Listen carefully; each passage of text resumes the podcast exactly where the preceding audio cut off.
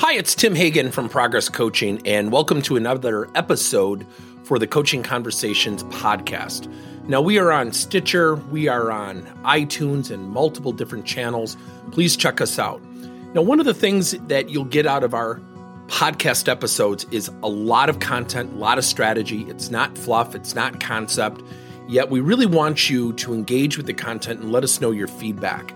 If you have any questions, feel free to reach out to us. If there's topics you'd love to have us address, we would love to share them with you. Let us know your impact and let us know your feedback. Motivations have changed. The workplace has changed. Where we work has changed. When I think about motivation, I think about some fundamental concepts. Think about somebody who is extrinsically motivated versus somebody who is intrinsically motivated. Someone who is extrinsically motivated is motivated by the next step, moving on to the next position, something more outside of their job. And then you're going to have people who absolutely just love their job and the things within their job, and they're motivated by things inside the job. Thus, they are intrinsically motivated. Then we have people who are either independently motivated or collaboratively motivated, meaning they like to work in teams. Haven't those things changed? Hasn't the crisis prompted people to look at things differently? I guarantee you, you're going to have people who have switched between intrinsically and extrinsically being motivated and vice versa. You might have an employee who wanted that next promotion, who wanted to be a manager or a people leader, now looking at the crisis and saying, you know what? I don't know if I want to have to lead through something like this, and that's okay. You might have some intrinsically people who have really stepped forward and found out they want to motivate other people. They want to work with other people. And again, I'm making this very simplistic in terms of, where they're motivated and, what the next promotion would be. Now think about people who are collaborative, who go home, they're not making the drive into work, they're saving gas money, they're saving time, they're getting more work done, they're getting interrupted less. They might start to feel like they're more independently motivated. And again, these are moving targets with our people. So what is a manager leader to do? It's the key. It's the difference between management and coaching. When we are managers and we're leading and commanding and demanding and telling, there's nothing wrong with those things. Yet in this case, we have to ask questions. Asking our employees, how do you feel?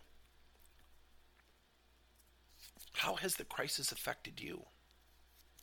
How has the crisis affected you in your career outlook? What does your career outlook look like? Another great question is, if you had to tell me tomorrow morning where you feel like you're the most productive and you want to work, would that be in the office? Would it be at home? Would it be a combination? What's your ideal situation? Motivation levels have changed, everybody. And it is incumbent upon us to find out how and why and where.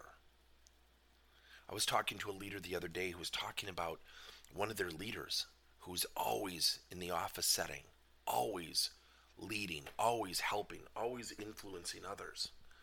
And he said she's really been pulled back. And I said, what do you mean? And he was saying it with this tone of disappointment. He said, I thought she would help out more during the crisis. And he said it with a little bit of salt and vinegar. And I said, you say that as if you're disappointed. He goes, I guess I am a little bit. And I said, do you mind if I share a thought with you? And again, one of the best things you can do when you're challenging somebody is ask to share a thought. And he said, sure. And I said, what if she's just scared? What if she just became paralyzed? What if she lost her traction as a leader because now she's remote and maybe she doesn't know how to lead or be influential from a remote location? And he immediately stopped. He said, wow, I haven't thought of that. And I said, I would do a check-in with her. I would sit down and say, so how are you feeling? What's new? Give me one word that best describes how you're feeling during this crisis. Assuming we get to a new normal and things get back to a level where things are maybe move it in a direction that we were used to before. What will your career outlook look like? What's your ideal place where you want to work and how you want to work? Again, I also go back to people have absolutely changed. Absolutely changed in terms of where they want to work. I recently heard that a group of CEOs in a study that I think it was 72% of CEOs were now considering a work at home policy. And this is a group of CEOs who had never would have allowed a work at home policy before the crisis. What people are finding out is people are very productive. The other thing is people really enjoy it. People are really enjoying not having to bundle up their kids or take them to daycare or, you know, go to the office in a 20, 30, 40-minute drive, and they're not getting interrupted as much. And I heard a really interesting concept from a company, and we're considering it, a 6-hour workday. Because when you think about it, if you're driving a half an hour, parking your car, walking to your office, let's call it 30 minutes, including the drive. And that's probably, for a lot of us being kind, that's an hour each day. That does not include the prep time. And the other wonderful thing that's happening that's changing motivations is we're starting to humanize. We're seeing each other in our homes. And we're having casual, more authentic, transparent conversations. And so what's happening is people are coming in, they're getting to their work, and they're getting a lot of their work done. And one person said, you know, I feel like I'm cheating the company. And I said, what happened? She said, I'm getting stuff done in 6 hours.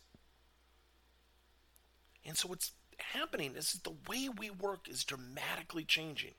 It is incumbent upon us to find out how people are feeling. Are they extrinsically versus intrinsically motivated? Do they want to work in teams or do they like working independently? And oh, by the way, do they like working in an office setting or do they like working remotely? Think about creating a sheet of your employees, a list of your employees, and go through a series of questions and check off what you think. Are they intrinsically or extrinsically motivated? Are they independently or collaboratively motivated? Are they motivated by working in the office or remotely? That will give you a good indication of how to work with your team, certainly assuming you're going to have a work at home policy. Remember, people have been dramatically changed by this crisis. The best way to find out how they're feeling is to sit down, ask questions, make a list, and really understand your new employees, because guaranteed, many of them have changed. Thank you for listening to another episode of Coaching Conversations by Tim Hagen and Progress Coaching. Now, our company is always coming out with new and innovative solutions to help leaders coach their employees. And recently, we just created a new service called Coach to You, where leaders can pick and choose topics and assign 7 to 21-day programs for employees to learn and, more importantly, apply actions and then reflect and share what they're going to do going forward as a result of the learning. It's called Coach to You. We're literally bringing coaching to your employees. If you're intrigued, we'll have a link in each one of our episodes where you can get more information. And again, thank you so much for listening to another episode.